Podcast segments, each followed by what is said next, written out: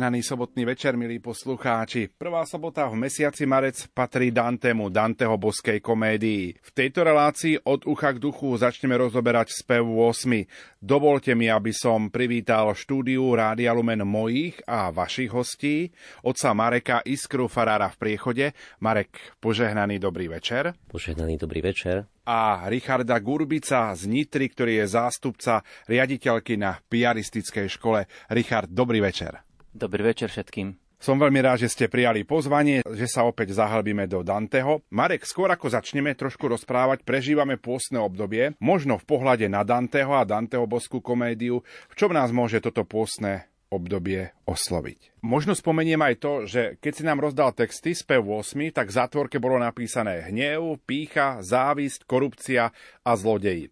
Keď sa pozriem na to v pohľade pôstu, tak tomuto všetkému by sme sa mali vyvarovať. Myslím si, že každý z nás máme v sebe aj tieto negatívne semienka, ktoré, s ktorými bojujeme. A pôst nám pomáha zasiať niečo lepšie, konať tie skutky pokánia, polievať a starať sa o rastlinky, ktoré v nás môžu prinášať dobré ovocie. Ale nikto z nás nie sme, nie sme iba dobrí.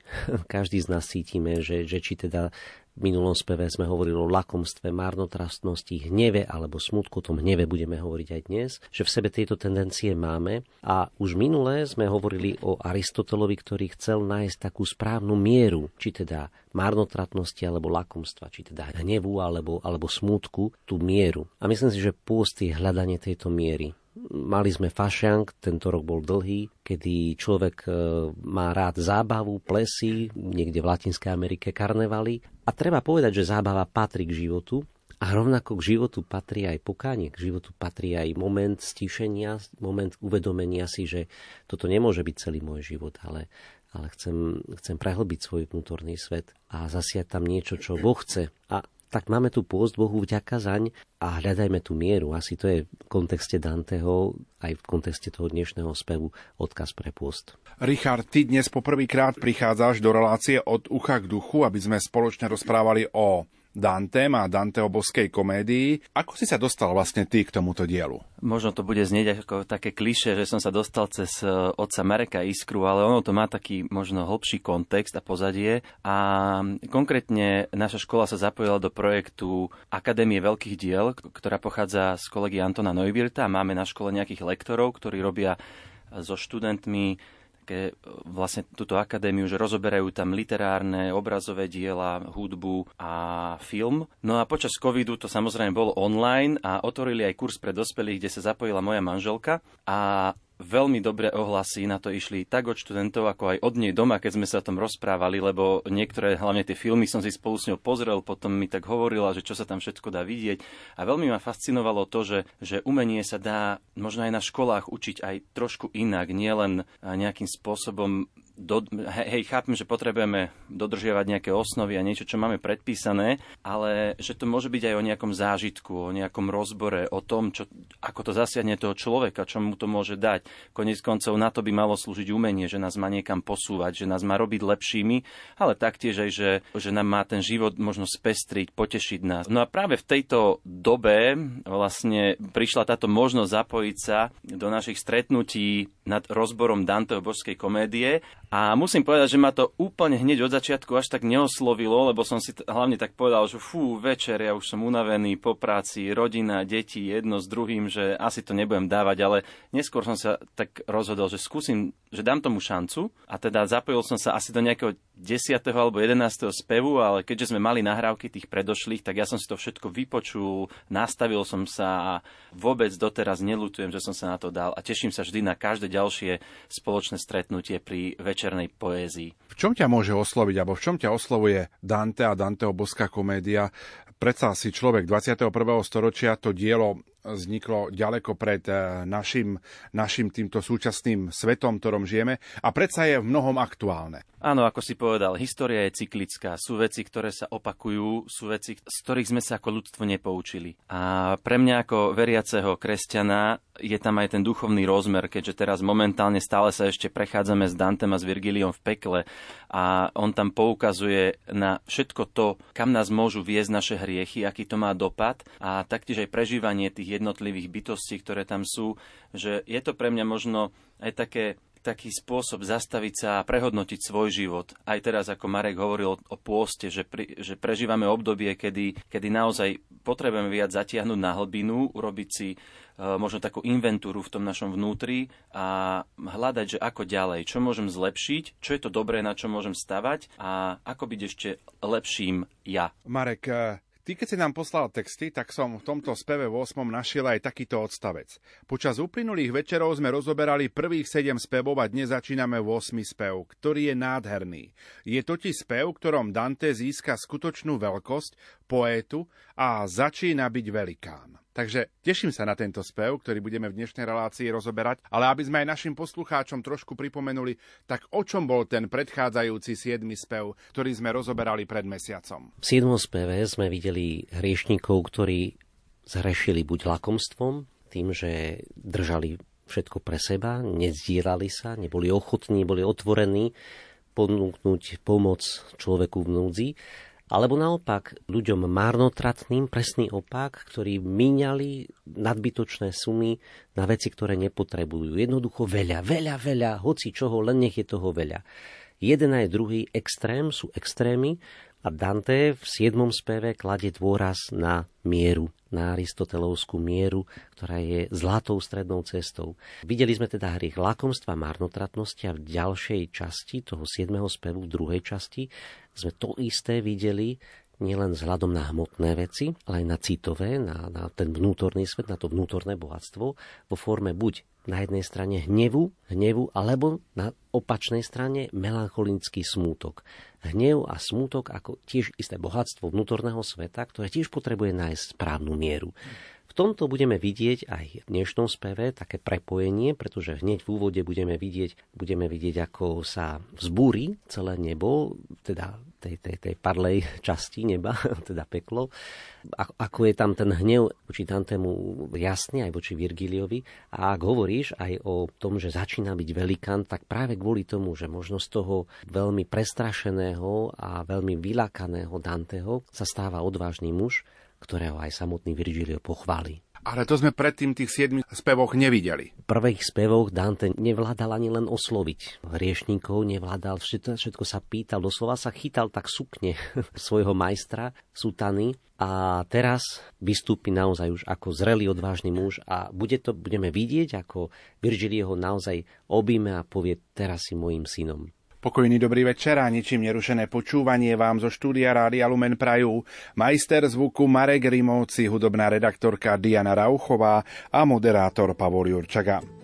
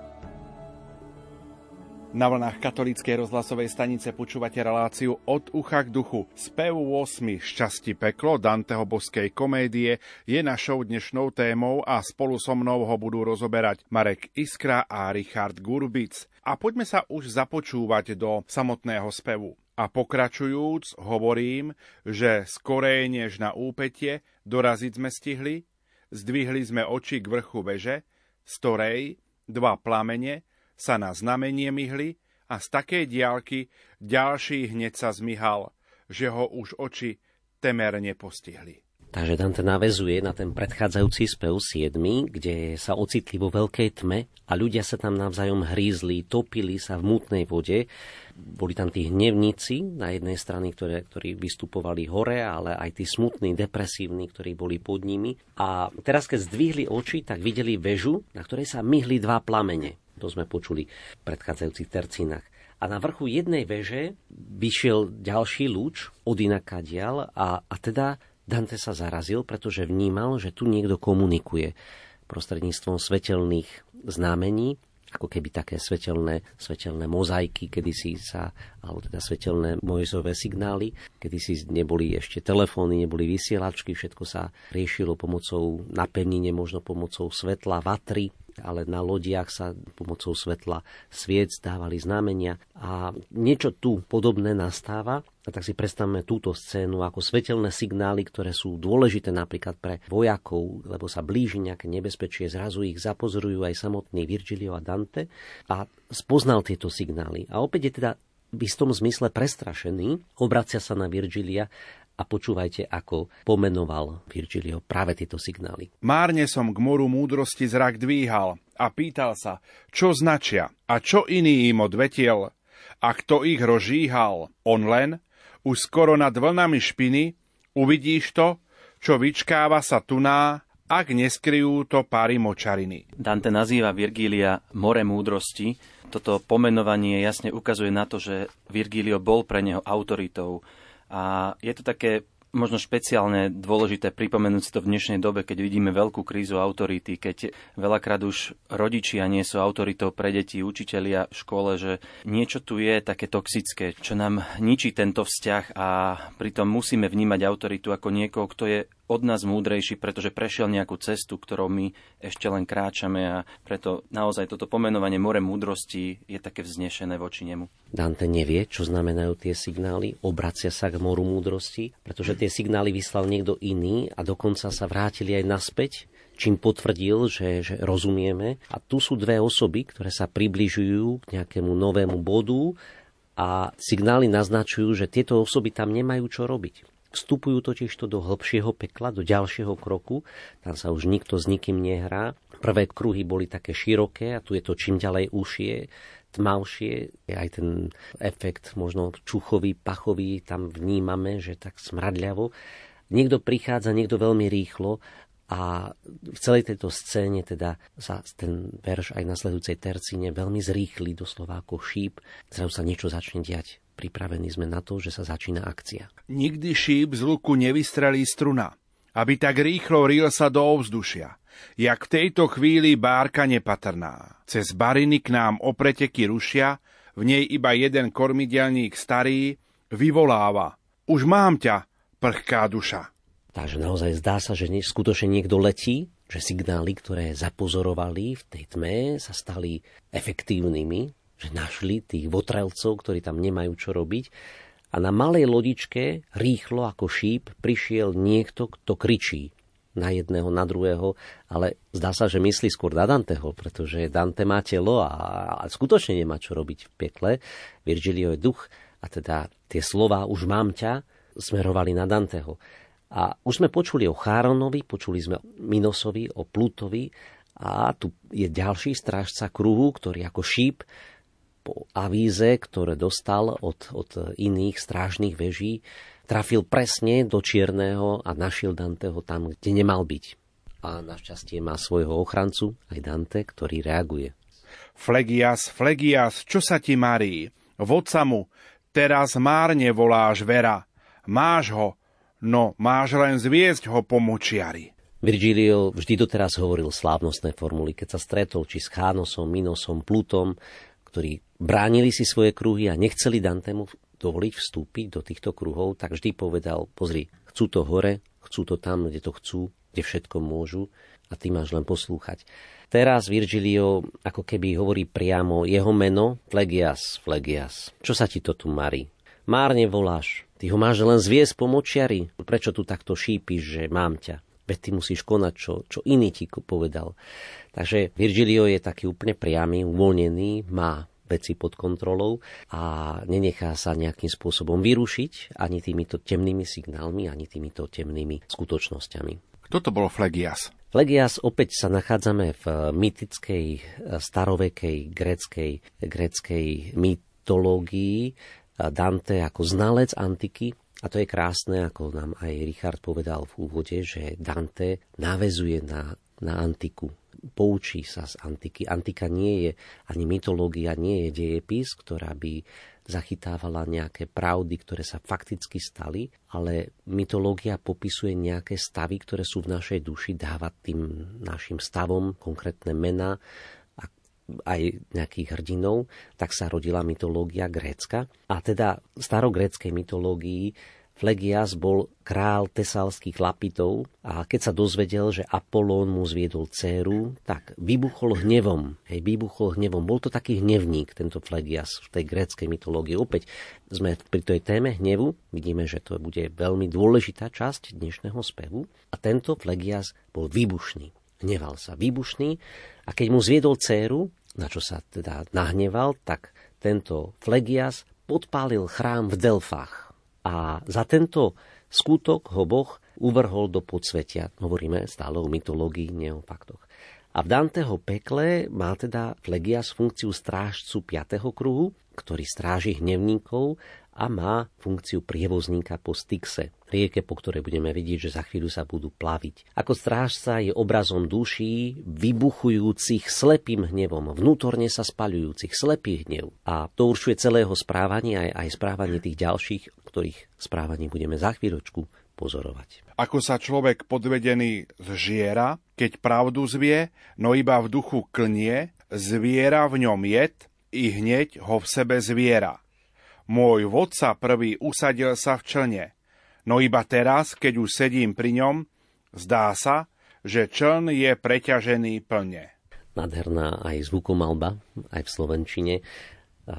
Tak ako človek, keď zrazu sa ocitne a precitne, že aha, veď som, toto som naletel na taký podvod, tak sa zžiera. zžiera sa a zviera v ňom vied. Zviera v sebe jed. Ako dáke zviera, koľko koľko krásnych vecí aj Slovenčina schopnosť vyjadriť, rovnako je to nádherné aj, aj v origináli, tak tento Flegias, ktorý teda dostal signál, že niečo má robiť a zrazu si uvedomí, že to bol omyl, že, že teda tu sú nie dvaja votrelci svojvoľne, ale z vyššej moci a že musí urobiť, čo vyššia moc káže, tak tento nahnevaný, horlivý Flegias sa jednou vetou Virgilia zmení na akoby podvedeného, teda zlomí sa čelá jeho horlivosť, hnev, vybušnosť sa zlomí a Dante tromi riadkami vykreslil aj charakter tohoto Flegiasa. Neskôr sa tvári ako ten, ktorý je tam veľký hrdina, keď ho odhalia, že je podvodník, tak sa hneď zmení na, na takého pokorného služobníka. A keď Dante vstúpi do loďky, počúvame, že čln je preťažený plne, tak e, vidíme, že Dante je živý, to znamená, že jeho váha, reálna váha ten čln zatlačí do tej bariny, do tej rieky, po cez ktorú ide. A teda môj vodca sa usadil v člne a ja až teraz sedím pri ňom a čln je preťažený plne. Takže nachádzajú sa dnu v lotičke. Prastará čeleň iba týmto činom oveľa hĺbšie vnorená sa brodí, než inokedy pri náklade inom. Ako náš čln tak brázdi mŕtve vody, vstýči sa kto si zbahnený a ty kam to vnikáš už? Hoď časti neprichodí? Legia zmlkol, začal veslovať. On, ktorý priletel ako šíp, začína pomaličky pokorne veslovať po stykse.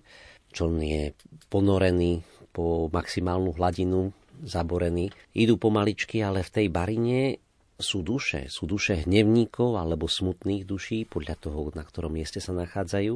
A ako sa tak plavia na člne spolu s Flegiesom, tak zrazu niekto z tej vody sa vstýči a pýta sa Danteho, ty si kto a prečo sem ideš skôr, ako keby si zomrel?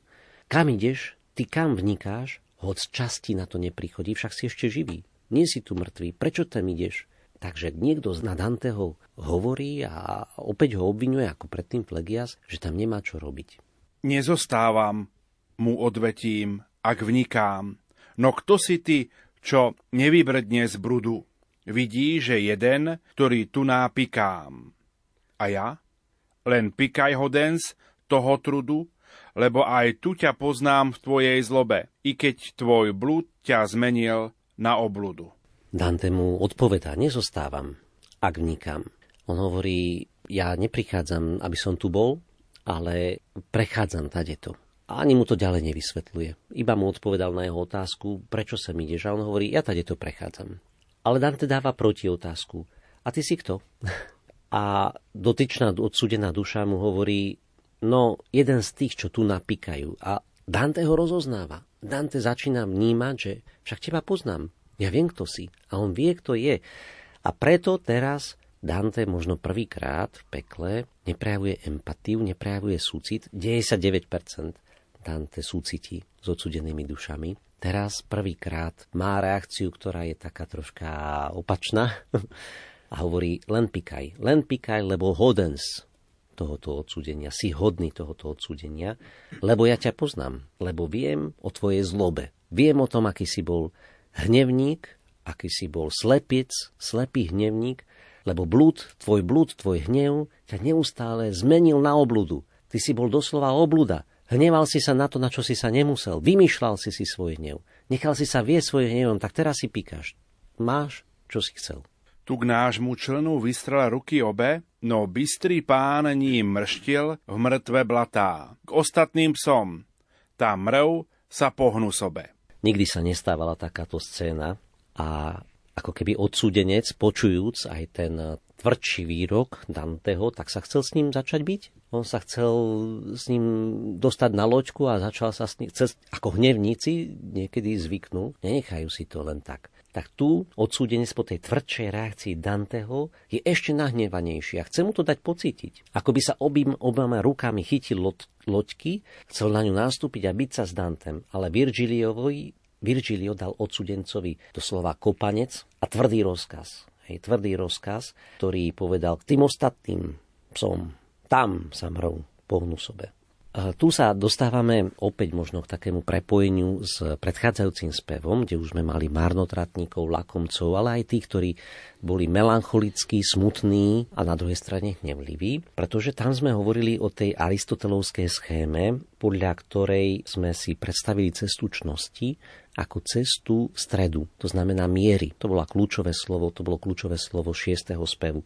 A aj tu vidíme také na jednej strane vybuchujúci hnev a na druhej strane aj smutok, ale ten vybuchujúci hnev si tiež žiada v miere aj istú reakciu. Ak aj pán Ježiš hovorí, počuli sme to v 7. nedeľu v cezročnom období, že ak sa hnevá niekto, nastav mu aj druhé lice, veľakrát možno potom sa očakáva aj od nás ako kresťanov také, taký pacifizmus, že, že teda máme byť len takí mŕtvi, packovací panáci. Aristoteles, aj, aj Tomáš Akvinský hovorí, aj, aj pán Ježiš sám, keď ho udreli polícii, tak sa ozval a povedal, a prečo ma biješ, sluhovi Herodesovmu. Neznamená, že máme poďakovať za, za nespravodlivé utrženú ranu, ale našim motívom nesmie byť hnev, ktorý nemá oči, ktorý nemá správny cieľ. Nechať hnevníka konať znamená zväčšovať zlo. Voči hnevníkovi, ktorý zvlášť, ak je slepý, treba zakročiť aj vážne, aj, aj prísnejšie.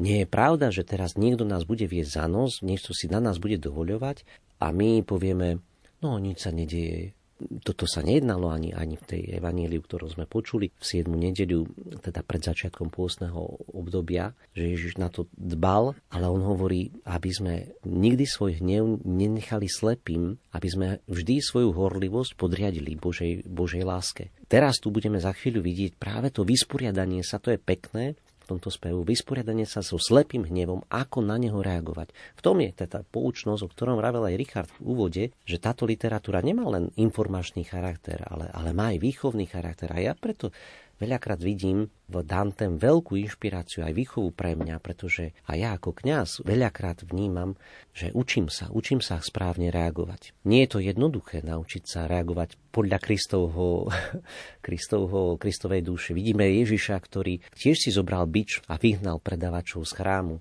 ktorý teda sa nahneval, ale ten jeho hnev bol umiernený, lebo už deň predtým si bol pozrieť danú realitu v chráme a potom na druhý deň, keď vyhnal tých eh, predávačov z chrámu a hovoril, nerobte mi z domu môjho otca tržnicu, tak, tak to nebola zlosť, ktorá bola bez, ako keby bez očíva, bez premyslenia, ale malo to práve, tú mieru, aby dobro neskončilo v dôsledku takého slepého hnevu. A boskal ma a vzal ma do objatia, Ó duša hnevná, zblkajúca svete, buď požehnaná tá, čo počala ťa. Ja by som nadviazal naozaj na to, čo Marek hovoril v tom predošlom vstupe. Tiež mi tu pripadla, sa mi tak pripomenula tá scéna pána Ježiša, ako vyhnal tých kupcov z chrámu. A som tak začal uvažovať nad tým hnevom, keďže celý tento spev sa nesie v téme hnevu. A vieme, že hnev je sám o sebe neutrálna emócia, že dôležité je to, čo s ním spravíme, hej, že hnev nemusí byť zlý a takisto aj psychológovia hovoria, že nemáme v sebe hnev potláčať. A ja ako rodič, keď vidím, že moje dieťa sa hnevá, že ho niečo rozčulilo, tak je dôležité tú emóciu pomenovať, že áno, vidím, že sa hneváš a teraz poďme sa o tom porozprávať a poďme riešiť, že čo s tým môžeme spraviť. Táto emócia je plná energie, náboja, je, za hnevom je odhodlanie chrániť nás pred nebezpečným nebezpečenstvom, pred nezdravými vzťahmi alebo správaním. A teda vidie tu aj, aj e, toho Danteho, že naozaj nebolo mu to jedno, obzvlášť keď si spomenul na to, keďže spoznal tú dušu a spomenul si na veci, o ktorých budeme ďalej počuť, tak sa takto niekde v ňom tak vzblklo. A je dôležité sledovať, ako to ďalej pokračuje a čo aj Dante s týmto hnevom robí a ako to spracováva. V plynulej tercine vidíme, ako uprostred takého vzrastajúceho hnevu ale ktorý má svoj smer, ktorý má svoj správny obsah, ktorý nie je slepý, ale naopak vyplýva z nejakej dobrej motivácie, vidíme aj silnejúce citové väzby medzi putníkom, teda Dantem a Virgiliom. Až nakoniec, na konci celého putovania na konci, ak tam prídeme, tak eh, bude Virgilio pre Danteho Dolcissimo Padre, najsladší otec. A teraz vidíme v tejto tercine uplynulej a boskal ma a vzal ma do objatia. O, duša hnevná, vzblkajúca svete, buď požehnaná, čo počala ťa. To je pochvala od Virgilia za mužnú reakciu hnevu, ktorá ale má svoj svetý hnev, ktorá má svoj správny smer, ktorá nenecháva veci pasívne len tak, že však to je jednom a veď to je v poriadku, nič sa nestalo, ale nech je teda požehnaný ten, ktorý sa vie nasadiť pre správnu vec. A zvláštne je, že teda v tejto tercíne zaznieva aj, aj taký trošku odkaz na Lukášovo evanielium, kde Lukáš 11.27 zaznieva od úst jednej ženy smerom na panu Máriu, blahoslavený život, ktorý ťa nosil, tak teraz tu je to letmá zmienka Danteho o matke, ako je to aspekt aj tej najväčšej úcty, akú vôbec mohol mať a ak mohol vzdať stredoveký básnik svojej matke, tak teraz sa tu zmienuje práve v takom kontexte Lukášovho evanielia. Je to jediný verš, ktoré sa týka jeho matky a teda ten verš, samotný autor Virgilio, dáva do úst najmúdrejšieho sprievodcu, najmúdrejšieho svojho Dolčísimo Padre, svojho naj, najsladšieho otca, ako vraví chválu na svoju matku, že takto ťa vychovala, že vieš sa aj sveto hnevať. Ten tam, súd iba na fúkancom svete, nezrobil nič, či meno zvenčí chvála. A toho hnevá, toho tu náhnetie. Nafúkanec, človek pompeznosti, ktorý neurobil nikdy nič dobré, iba sa nadúva a toho hnevá. To je tá duša toho odsudenca, ktorý sa chcel ešte aj byť za to. Slepý hnev, ktorý vôbec nie je motivovaný nejakým dobrom, len je nafúkaný, neurobil nič dobré, o nič dobré sa mu nejedná, len sa mu jedná o seba samého. Koľký tam hore vidí v sebe kráľa, no získa si len hrozné pohradanie a tu jak bráv sa po barine váľa. Tu by sme si naozaj mohli predstaviť e, my ako bežní ľudia, takých, ktorí možno majú väčší vplyv nad nami a veľakrát vidíme nespravodlivosť, korupciu alebo, alebo proste jednanie s človekom, ktoré nie je hodné úcty k tomu človeku, že ťažko sa nám pozerá na Božiu spravodlivosť, keď vidíme nespravodlivosť okolo seba. Tuto to Dante tak e, jasne hovorí, alebo chce touto tercinou poukázať na to, že to Božie načasovanie spravodlivosti je iné, že my nemusíme tú spravodlivosť vidieť už na tomto svete, že Pán Boh má svoje plány a on vie, ako veci rieši. A preto tu hovorí, že koľky tam hore, hej, tu u nás na zemi vidí v sebe kráľa, vidí, že ja som niekto, kto má moc a môže manipulovať s ostatnými, no získa si len hrozné pohrdanie, že už v podstate už tu na zemi mnohí ľudia to rozoznajú, spoznajú. Áno, niektorí možno naletia, niektorí to spoznajú a, a už, už e, to pohrdanie sa mu dostalo, ale napriek tomu, že, že má tu moc, že dokáže e, ňou ovládať a vidíme to v prieniku celej histórie, že to tak bolo a sa to tiež aj toto opakuje. A, avšak z tej Božej perspektívy dôležitejšie je to, kam to potom dotiahne. A pre nás kresťanov ten väčší život je oveľa viac ako ten pozemský tu. A on, Dante tu vlastne jasne ukazuje, že, že aj, ten, aj to vyjadrenie, ten obraz, jak brav sa po barine vála, vzbudzuje to v nás niečo naozaj odporné, niečo, čo by sme nechceli zažiť. Hej? Že, že až v tej úplnej prízemnosti do toho bahna. Koľký tam hore vidia v sebe kráľa. To je také vyjadrenie naozaj, že mnohí, mnohí sa cítia, že majú právo hovoriť, čo chcú lebo máme demokraciu, tak si urobím, čo ja chcem. A ešte teda mňa budú poslúchať. A sú hrozní a desní a, a koľky takýto, čo ešte navyše k tomu sa pripojí aj moc, že naozaj môžu, či už moc cez médiá, sociálne siete, vzniká anarchia. A, a koniec je hrozné pohrdanie všetkým. To je anarchia. A, a jediná reakcia na anarchiu je naozaj spravodlivý hnev, lebo tu nie sa jedná o revolúciu, nejakú novú revolúciu, ale v mene spravodlivosti treba zaujať istý poriadok. Niektorí veria, že sú dôležití prví a pritom o nič dobre sa im nejedná. Ak sa niekto spravodlivo hnevá, ak sa jedná o spravodlivý hnev, tak preto, lebo sa jedná o dobro. To je rozdiel. Ak sa jedná o to, že, že teda budeš poslúchať mňa, pretože ja som tu ten, ktorý má moc, tak to je hrozné a desné. Ale dobro, ktoré je predovšetkým s veľkým D, je v jednej strane naša kompetencia, je naša, náš dar sa mu pokorne podvoliť a slúžiť a na druhej strane je to aj naša sláva, ale súčasne dnešný text spevu hovorí o tom, ako sa pre toto dobro treba vedieť aj nasadiť. Ako ostatné tie anarchické vplyvy kadejakého, kadečoho iného vyústia iba do veľkej anarchie a pohrdania.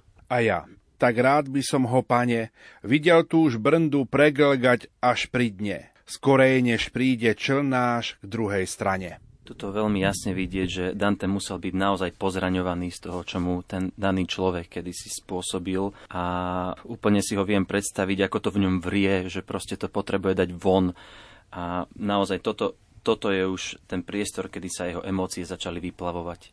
Nestačí, že ten, ten zatratenec dostal taký kopanec, ktorý mu dal Virgilio, ale Dante formuluje doslova prianie, že by ho rád videl až pri dne jazera, skôr ako prídu na druhý breh. A Virgilio mu na to odpovedá, že sa mu to aj splní. Počúvajme. Ako... Právom sa tiež, bo ešte skôr nezvidnie, protivný breh sa splní túžba táto – odvetil mi a onen k dnu sa skydne. Teda Virgilio uh, mohol povedať Dantemu, že no po, počkajú, tak už troška odpustenia, už, už, už dosť Dante, už trošku teraz mu aj prepáč, čo, čo urobil. Ale, ale opačne, Virgilio mu hovorí, právom sa tiež, právom sa tiež, lebo táto tvoja prózba sa splní. Aj mne sa to bude páčiť, keď tento hnevník ktorý rozdúchával hnevy a vášne za nič, iba kvôli tomu, že mal moc, sa bude teraz pri dne tohoto mora dusiť.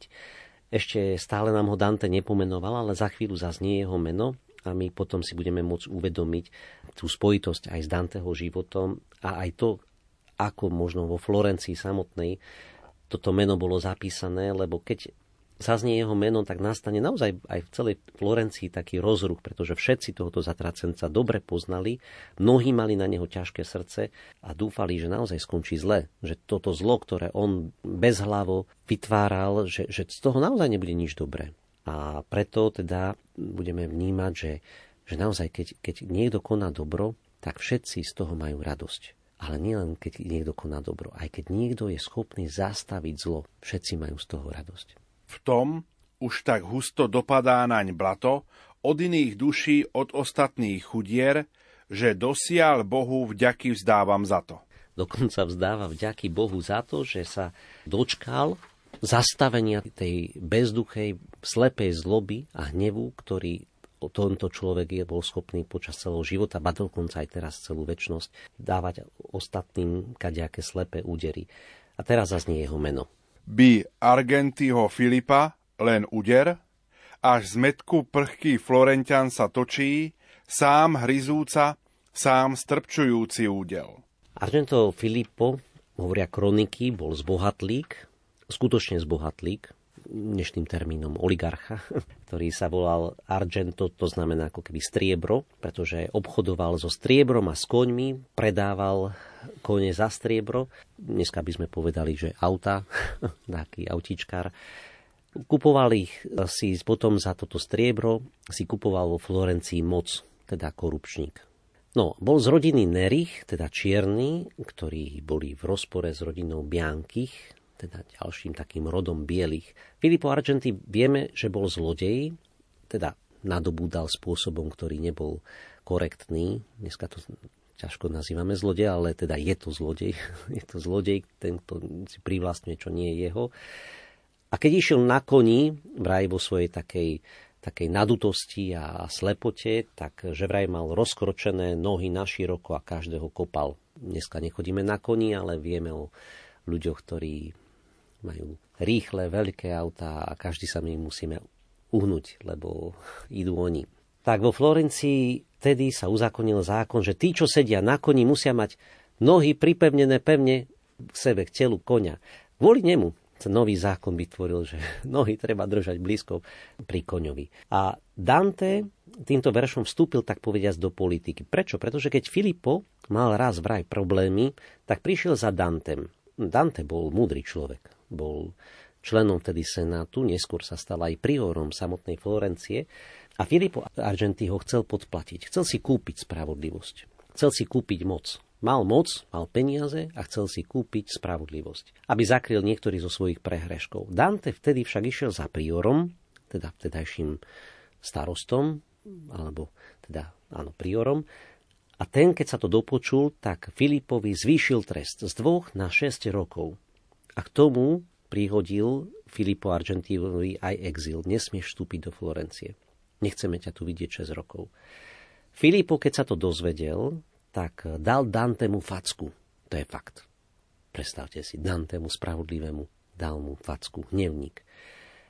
Bol taký hnusný, že hovoril vymyslené veci proti Dantemu, aby prispel k tomu, že Dante sám neskôr bol vyhnaný do exilu, že jeho rodný dom bol zbúraný a Filippo Argenti sa postaral o to, aby jeho dom, jeho rodný dom prepadol do vlastníctva teda Florencie, ba dokonca jeho manželka Gemma Donati, Filipa Argenti, sa zmocnila celého majetku Danteho. Obrovská nespravodlivosť. A vidíme o tom, že Dante sa z tejto nespravodlivosti nedokázal zvrátiť. On sa ňou ale ani nenechal zlomiť. On vníma, ako povedal Richard, že tá naša ľudská spravodlivosť nie je tá istá ako Božia. Nevníma, že toto môže byť len tak ľahko odpustené, ale vníma, že tie Božie cesty sú iné ako naše a, a teda on tú ľudskú svoju aj, aj nadobudnutú skúsenosť, aj múdrosť chce odovzdať prostredníctvom aj tejto božskej komédie a tohoto spevu aj nám všetkým. Preto Dante ho tak mal v zuboch. Hej, ale na rozdiel od Filipa Argentiho, Dante ho mal spravodlivo v zuboch nie nespravodlivo, ako bez duchov, naduto, to bol Filippo Argenti. A nielen, že nenávidel Filipa Argentiho Dante, ale aj všetkých nadutých zbohatlíkov, všetkých tých, ktorí mali moc a korupciou si zvyšovali len svoj zákonný vplyv cez možno vtedajšie súdnictvo alebo cez politikov, tak aby tá moc sa ich iba zväčšovala. A nebolo človeka, ktorý by ich zastavil. Preto ľudia, ktorí robia zle, a naozaj takíto existujú, skutočne veľa škodia všetkým ľuďom. A často naozaj zvíťazí zlo. Často zvíťazí zlo. Aj v Danteho živote to tak bolo. Ale stále je zo pár ľudí, ktorí koná dobro. Ktorí sa možno nenechajú zlomiť takýmito praktikami, takýmito cestičkami aj takýchto ľudí, ako je Filippo Argenti. A napriek tomu, že, že možno zostávajú niekedy sami, zostávajú šlachetní. Česť takýmto ľuďom. Dante takýto bol. To neznamená, že mu robilo radosť to, že, že nespravodlivo utržil rany. Ale je pravda, že každé urobené dobro je radosťou všetkých. To je veľká radosť, lebo je dobro je dobrom pre všetkých. A rovnako je dobrom pre všetkých každé odsúdené zlo. To je dobrá správa pre všetkých. Keď sa odsúdi zlo, je to dobrá správa pre všetkých. Rovnako je to radosť pre všetkých. A preto my nemôžeme vnímať aj tento spev, že, že v Dantem sa zrodila nejaká vášeň teraz, ktorá zlomyselná, ktorá odsúdila Filipa Argentio, že je rád. Ale je veľký, ako sme povedali v úvode, že sa rodí z neho velikán, pretože nachádza mieru a preto lebo vidí, ako je zlo odsúdené a teší sa z toho a dokáže aj Dante ako keby premôcť ten strach a hoci sa s ním chce zatratená duša byť, tá, ktorá je tam pekle, tak on, on, on jednoducho nadobudne sílu a povie, tak dosť, tak dosť, ty si nebudeš ešte aj tu na mňa dovolovať. A ja poviem v tejto chvíli tak dosť. Dáme si hudobnú prestávku a po pesničke budeme pokračovať. A,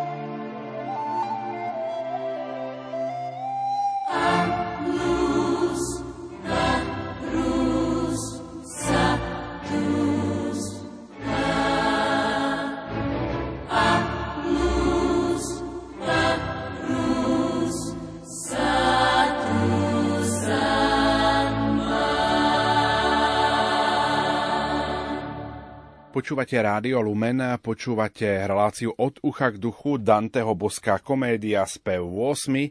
V časti Peklo my pokračujeme v rozoberaní s otcom Marekom Iskrom a Richardom Gurbicom, aby sme pokračovali v rozoberaní tohto spevu. O ňom už dosť. Nech v močiari sa močí, bo ohlušil ma nový kvil, že v inú stranu som preto vytreštil hneď oči. O ňom už dosť. O Filipa Argentio už dosť, už ma nezaujíma. Avšak v ďalších dvoch veršoch sa mení rytmus, mení sa zvukomaľba, ako keby opäť sa blíži niečo nové, niečo hrozné, vidia nový kvíl, preto v inú stranu vytreštil som hneď oči. A v tomto speve je vždy niečo nečakané, niečo rýchle príde, čo nečakal predtým Virgilio Dante, tak aj teraz začína niečo nové, čo predtým nebolo na scéne. Blíži sa mesto, zvané Dis, v ňom synu, občanov boje nespočítateľné, odpikávajú ťažko svoju vinu. A ja už vidím a nie nezreteľne, jak mešity mu prečnievajú valy, červená každá z kováckej jak dielne. Takže vidia nejaké vysoké veže, ktoré sú červené, ako keby práve vyšli z ohňa, ktoré majú vysoké veže, ako keby to boli mešity. A je to mesto, ktoré má svoje hradby, zvané Dis. Dis je meno Satana, meno prevzaté z mýtov, ktoré opisujú peklo, ale pre Danteho je jedno zmien satana práve Dis. A teda blížia sa k mestu, ako keby k ďalšiemu kruhu, ktoré je ale už nie ten kruhom, ako sme to teraz vnímali, kruhom riešnikov, ktorí sú možno takí svojvoľní, ktorí sú nedbali o Božiu chválu. Vstupujeme do hlbšieho pekla, kde sa nachádzajú naozaj odbojníci, už nie sú to len zatratenci v dôsledku istej svojvôle, že si urobili, čo oni chceli, možno nemiernej požívačnosti v rôznych zmyslových radostiach.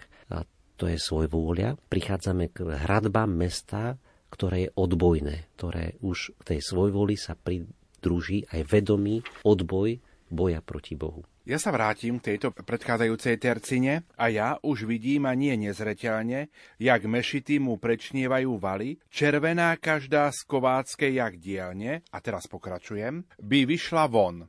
A on hneď, oheň stály nad všetkými, čo v dolnom pekle vezia, do červená ich rozpeká a páli. Vstupujú teda do hĺbšej časti pekla, vidí tie červené veže ako rozpálené železo presne to, ten oheň stály, už, už tam vidíme, že okrem predchádzajúcich spevov sme videli to kontrapaso, ten väčší trest, že súvisel buď s tým opakom, ktoré konali počas života zatratenci, alebo práve navýšením toho skutku, ktorý robili v plnej miere, tak teraz sa k tomu pridružuje už prvýkrát aj skutočný oheň, ktorý v kontexte hnevu, o ktorom hovoríme aj v tomto speve, je vyjadrením toho vnútorného sveta, človeka, ktorým rozpaľuje počas nášho života naše rozhodovania, naše súdy. Z niekade znútra nás niečo vždy páli, horí. Nehovoríme teda, aj keď na obrazoch sa zobrazuje ten oheň reálne a, a my si ho tiež predstavíme ako nejakú vatru, ako nejaký oheň horiace veže, ale hovoríme o hnevníkoch v celom speve a teraz vstupujeme do mesta, kde ten hnev je, nie je svetý, nevychádza z takého dobra, ale je zákerný, je slepý vychádza z toho, že má vo vnútri niečo rozpaľuje, niečo sa ma dotklo a ja ti to dám pocítiť, lebo ja na to mám moc. A to je ten oheň, ktorý aj my cítime na svete, na ktorý sa tu žije, pohybujeme, že veľakrát nás spaľuje tento oheň, rozpaľuje nás niekedy, hneva nás a dokážeme opakovať aj, aj nezmysly, aj veľakrát, lebo vo vnútri nás niečo zžiera a páli.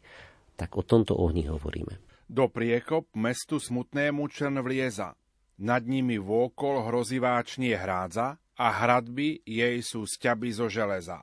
Okľukou veľkou čl nás doprevádza, až na miesto, kde mornárov hlas bútli, schádzajte z huhle, tade to sa vchádza. Takže Flegias takou okľukou prichádza k tomuto mestu Dis, mestu, ktoré má veľké hradby, veľké veže, ktoré horia, horia hnevom, odbojom voči Bohu. Človek ako v tomto kontexte si naozaj môžeme uvedomiť, že je slobodný vtedy, keď má možnosť Boha chváliť, keď má možnosť aj poďakovať inému človeku, keď vníma dobro, keď koná slobodne vtedy, keď sa zapája do normálnej diskusie, ale tak Flegias, ako aj za chvíľu budeme vidieť tých odbojníkov, nielen, nielen svojvoľníkov, nielen svojvoľnosť, ale to narážame už na ďalší kruh, ďalšie ešte ťažšie hriechy, a to je odbojnosť, tak vidíme, ako Flegia sám, odbojný duch, povie hnevník, povie schádzajte, tade to sa schádza.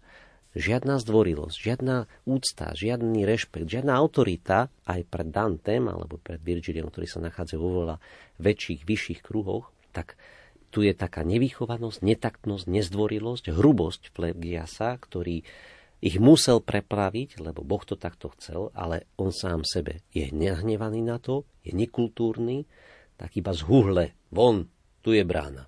Takže to je tiež taká predtucha, ešte čosi horšieho, a teda zídu z loďky a hneď vidí tisíc démonov, ktorí pršia z neba, hej, ktorí vyndú von, preplaviať sa po tej rieke Styx, pred brány týchto horiacich veží, vyhodí ich Flegias, povie von, tade to sa schádza a budú čeliť ďalšej skupine odporníkov, ktorí sa hnevajú na Boha, na seba navzájom a samozrejme na pútnikov, ktorí prichádzajú. Tam sponad brán hneď k nám sa s hnevom skrútli, tisíci z neba sprchnúši a besne prskajúci. Kto stúpa to, nie mŕtvy tuto vidieť takú jasnú závisť tých démonov. Oni vedia, že už navždy budú tam, kde sú, že oni už nemajú šancu, ale tu teraz zrazu prišiel niekto, kto ešte má šancu neskončiť v tomto trápení, keďže Dante je živý, on je tam ako návštevník a doslova aj je vyjadrené s tým, ako besne prskajú, že je tu niekto, kto nie je mŕtvy a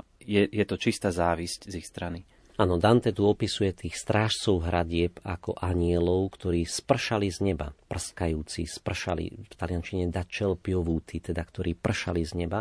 To je taký obraz na základe ktorého aj, aj vnieme, že, že teda padli anieli spršali z neba. Doteraz sme videli anielov padlých, ktorí neboli rebelmi voči Bohu, ktorí neboli odporcovia, ktorí boli svojvoľníci, ktorí boli buď lenivcami, alebo jednoducho žili pre seba samých, jednak teda tí anieli a jednak aj tí zatratenci. Teraz nastupujú skutoční odporcovia, skutoční rebeli, skutoční odbojníci. Aj u nás ako ľudí vidíme, že, že máme ľudí, ktorí s vami spolupracujú, máme ľudí, ktorí si urobia ako oni chcú, a máme ľudí, ktorí k dobru pridružia svoj odpor. A to je súčasťou našej ľudskej skúsenosti, ktorú Dante dáva mená, ktorú hovorí zaradca. Uvedom si, kto si. Povedz, čo chceš. Povedz.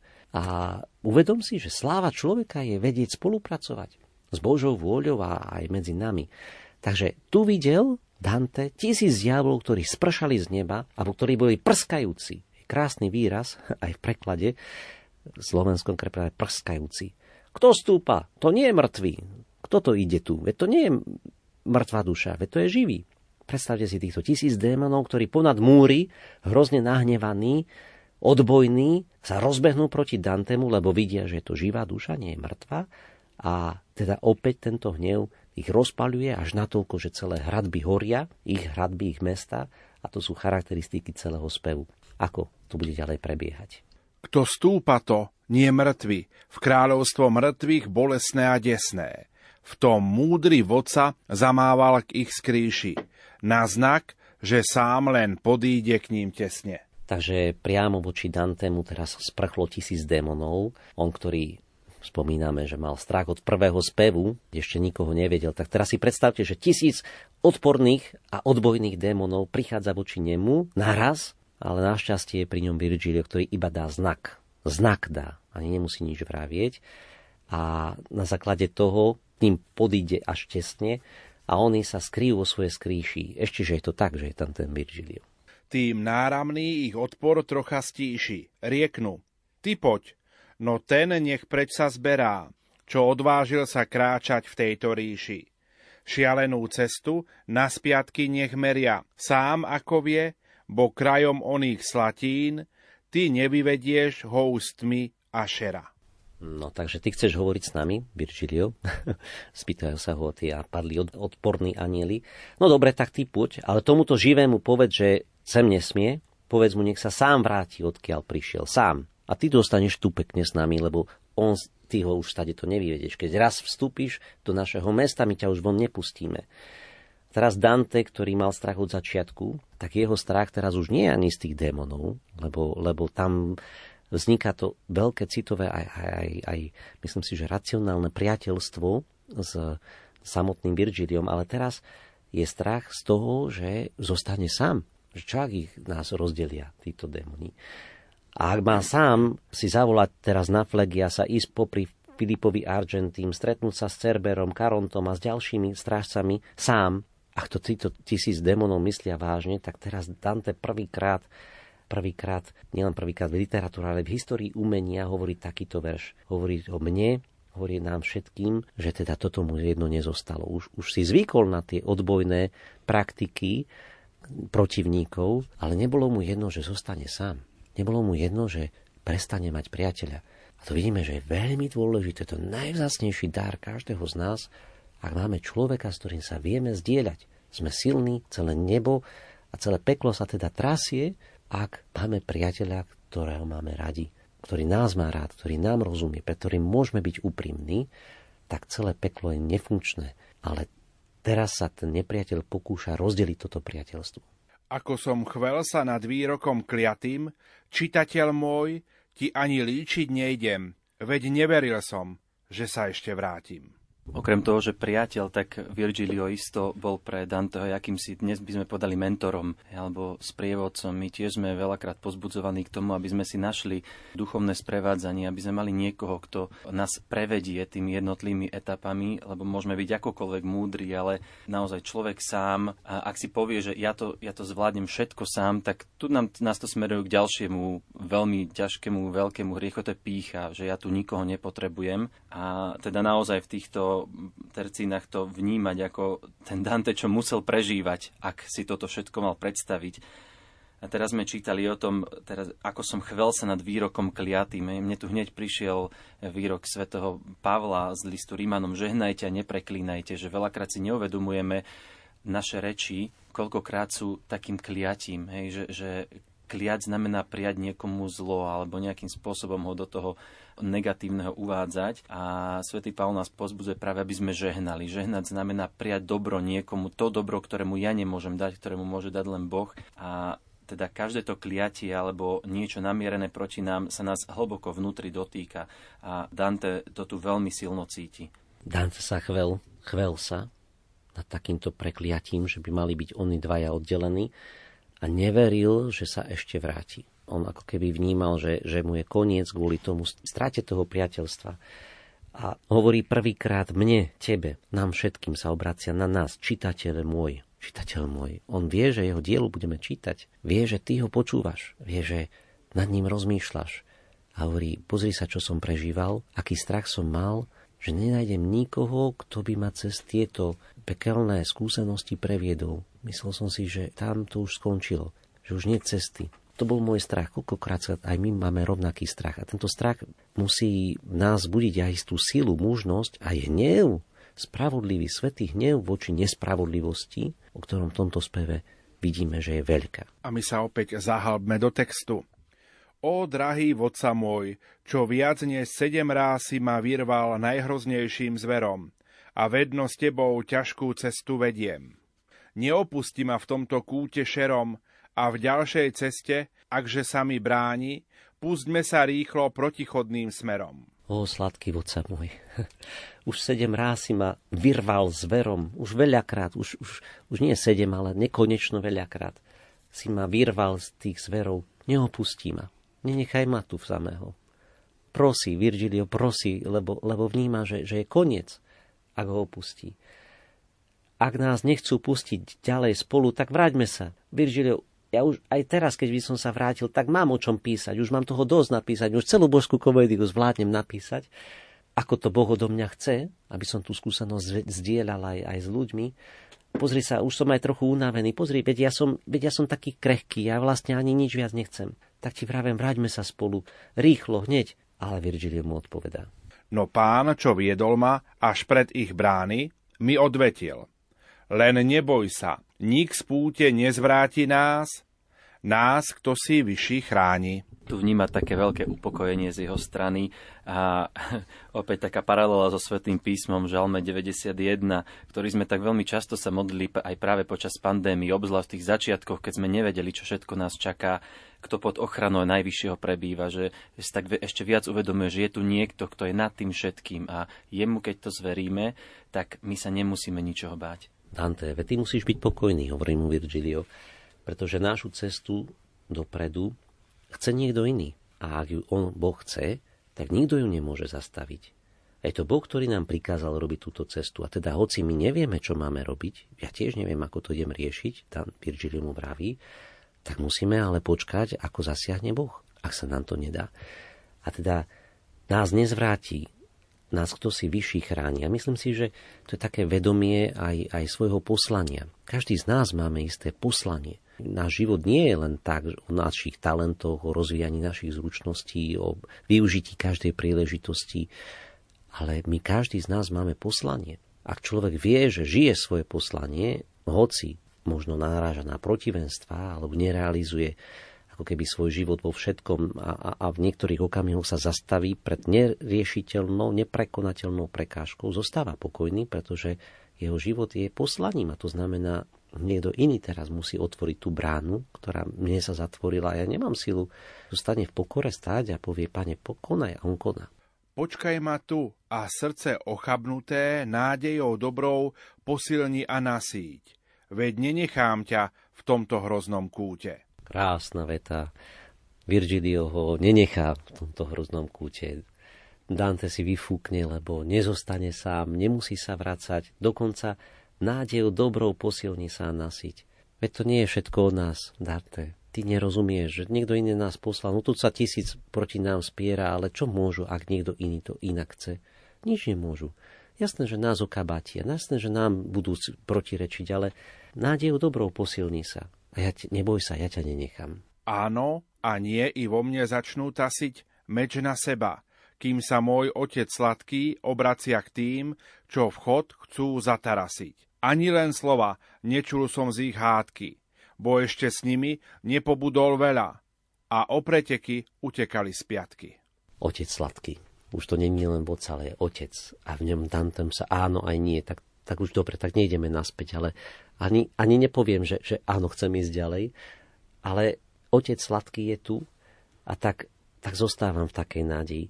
Ale nepočuje nič z tej hádky, ktorým sa hašteria medzi sebou a aj s samotným Virgiliom. Nepočul nič z toho, čo povedal, ale netrvalo to ani veľa a všetci démoni utekali naspäť do mesta, zavreli svoje brány. Budeme počuť, ako teda Dante, teda Virgilio, keď rokoval s týmito démonmi, aby ich pustili dnu cez ohnivé brány, vlastne neúspel.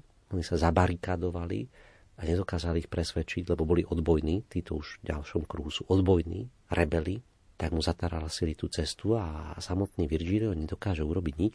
Zavreli brány naši nepriatelia pred tvárou pána, ktorý ku mne dolu vážny sa vracia nedosiahnuť cieľa.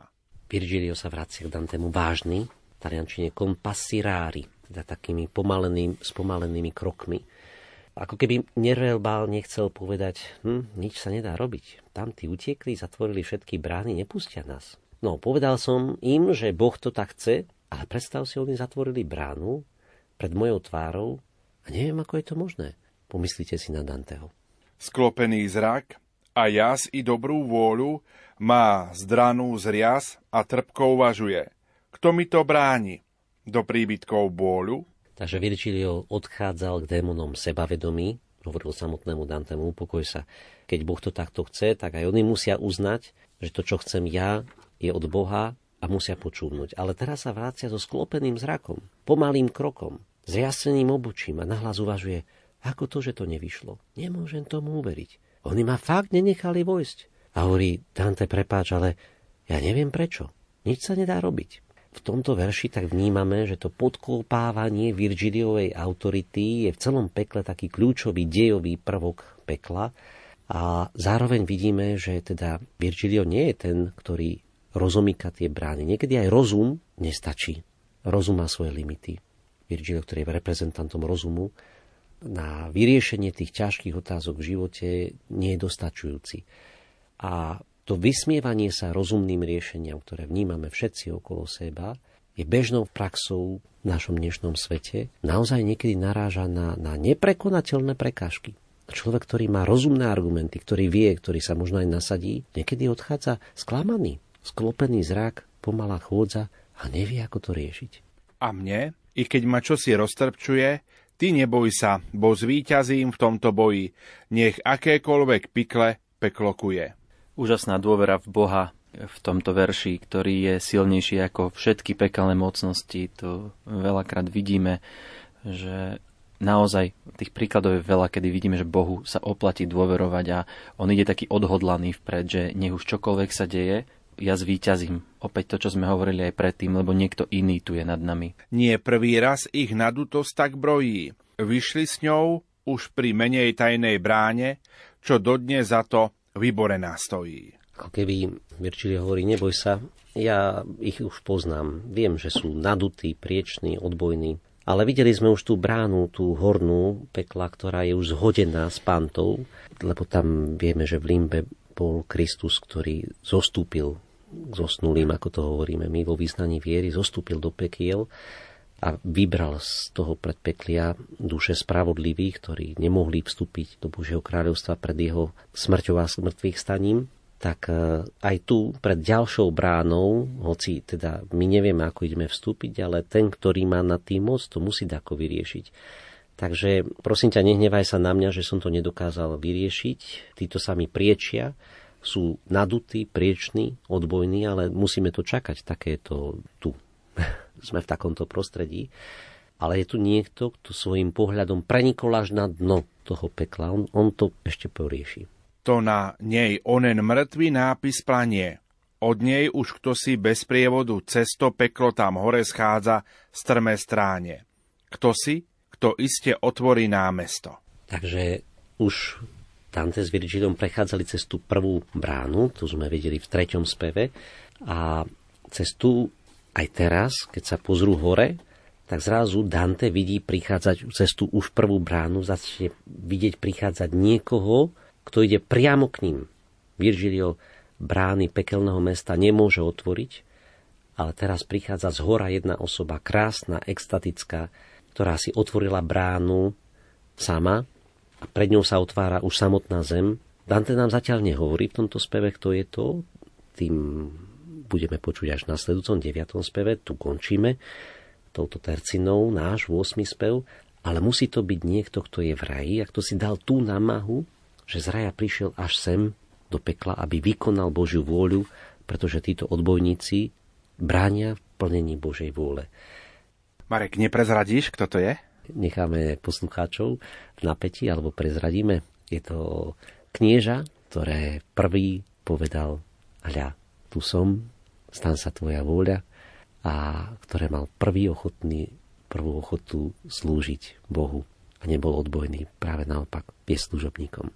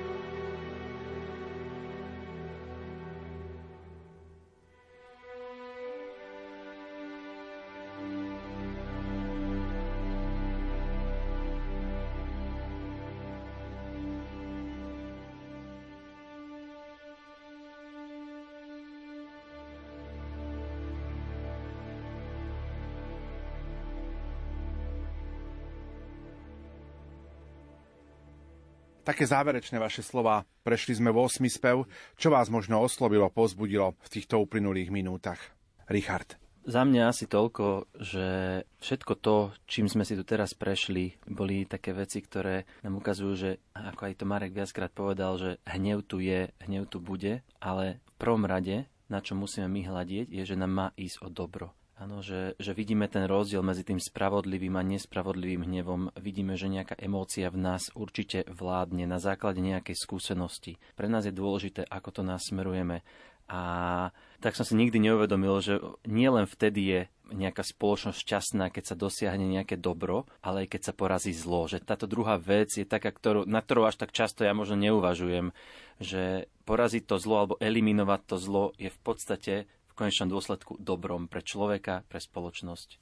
Asi to isté, aj pre mňa asi to uvedomenie si spravodlivého hnevu, či teda aj sme ho videli u pána Ježiša, u peňazomencov, alebo teda možno sa nahneval aj na Petra, na apoštolov, pán Ježiš párkrát im to tak povedal, dokedy vás budem trpieť, ako bol taký niekedy rozrušený pán Ježiš, lebo sa mu jednalo o dobrú vec, ktorú ani apoštoli nerozumeli a teda Nahnevať sa pre dobrú vec je schopnosť, ktorú asi sa musíme viacej učiť. Lebo veľakrát sa rozrušujeme nad tým, nad čím by sme sa nemuseli.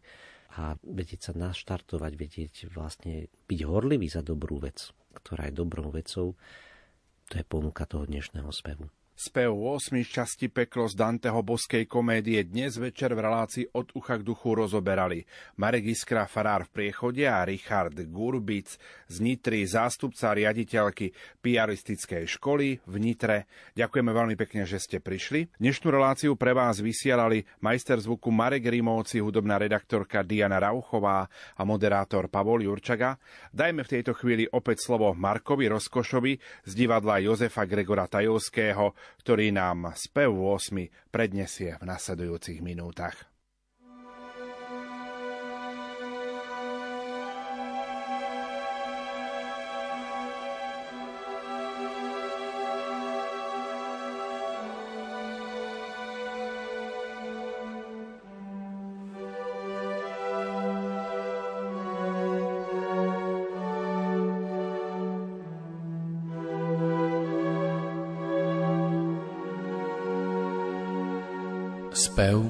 8.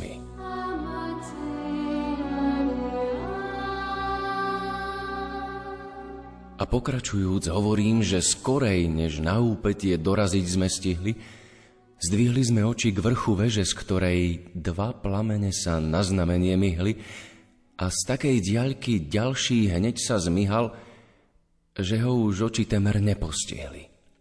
Márne som k moru múdrosti zrak dvíhal a pýtal sa – čo značia? A čo iný im odvetil? A kto ich rozožíhal? On len už skoro nad vlnami špiny uvidíš to, čo vyčkáva sa tuná, ak neskryjú to pary močariny. Nikdy šíp z luku nevystrelí struna, aby tak rýchlo ril sa do ovzdušia, jak v tejto chvíli bárka nepatrná cez bariny k nám o preteky rušia.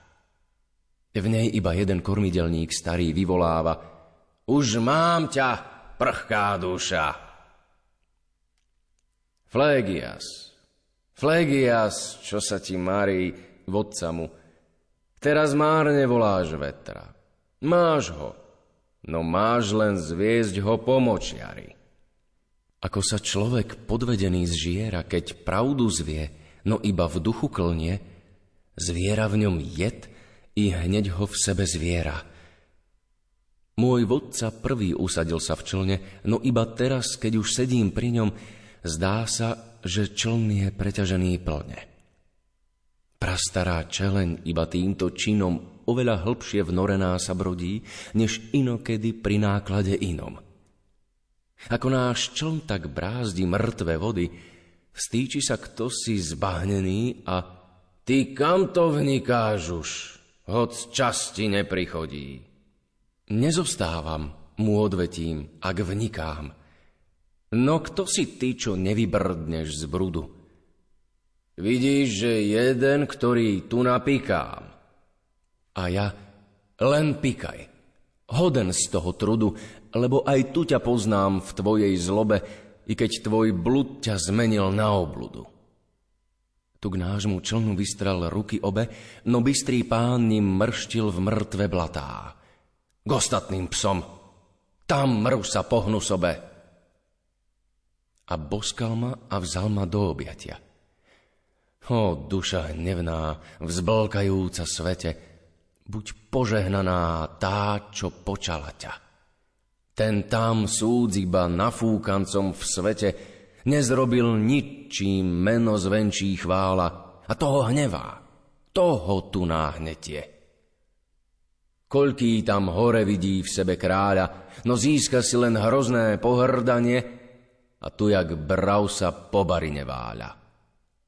A ja tak rád, tak rád by som ho, pane, videl tú žbrndu preglgať až pridne, skorej než príde čln náš k druhej strane. Právom sa teš, bo ešte skôr, než zvidnie protivný breh, sa splní túžba táto, odvetil mi. A onen k dnu sa skydne. V tom už tak husto dopadá naň blato od iných duší, od ostatných chudier, že dosiaľ Bohu vďaky vzdávam za to. By Argentyho Filipa, len uder! Až v zmetku prchký Florentian sa točí, sám hryzúc sa, sám strpčujúc si údel. O ňom už dosť, nech v močiari sa močí. Bo ohlušil ma nový kvil, že v inú stranu som preto vytreštil hneď oči. Blíži sa mesto zvané Dis, v ňom synu občanov voje nespočítateľné, odpikávajú ťažko svoju vinu. A ja, už vidím a nie nezretelne, jak mešity mu prečnievajú valy. Červená každá, z kováčskej jak dielne by vyšla von. A on hneď, oheň stály nad všetkými, čo v dolnom pekle vezia, do červená ich rozpeká a páli. Do priekop k mestu smutnému čln vlieza – nad nimi vôkol hroziváčnie hrádza a hradby jej sú sťaby zo železa. Okľukou veľkou čln nás doprevádza až na miesto, kde mornárov hlas bútli Schádzajte! Z húhle Tade to sa vchádza! Tam sponad brán hneď k nám sa s hnevom skrútli tisíci, z neba sprchnúší a besne prskajúci. Kto stúpa to? Nie mŕtvy v kráľovstvo mŕtvych, bolestné a desné. V tom múdry vodca zamával k ich skríši na znak, že sám len podíde k ním tesne. Tým náramných odpor trocha stíši. Rieknu, ty poď. No ten nech preč sa zberá, čo odvážil sa kráčať v tejto ríši.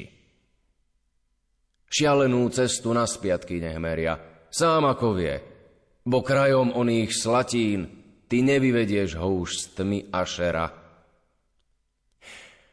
Ako som chvel sa nad tým výrokom kliatým, čitateľ môj, ti ani líčiť nejdem. Veď neveril som, že sa ešte vrátim. Ho, drahý vodca môj, čo viac než sedem ráz si ma vyrval najhroznejším zverom a vedno s tebou ťažkú cestu vediem, neopusti ma v tomto kúte šerom a v ďalšej ceste, akže sa mi bráni, pustme sa rýchlo protichodným smerom. No pán, čo viedol máš pred ich brány, mi odvetil, len neboj sa, nik z púte nezvráti nás, nás kto si vyšší chráni. Počkaj ma tu a srdce ochabnuté nádejou dobrou posilni a nasíť. Veď nenechám ťa v tomto hroznom kúte. Áno a nie. I vo mne začnú tasiť meč na seba, kým sa môj otec sladký obracia k tým, čo vchod chcú zatarasiť. Ani len slova nečul som z ich hádky, bo ešte s nimi nepobudol veľa a o preteky utekali z piatky.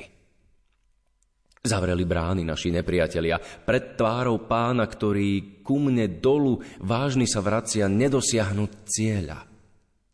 Sklopený zrak a jas i dobrú vôľu má zdranú zriaz.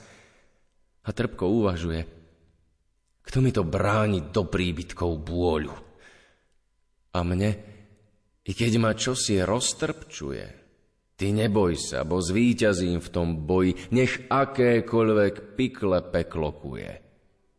Nie prvý raz ich nadutosť tak brojí, vyšli s ňou už pri menej tajnej bráne, čo dodnes za to vyborená stojí.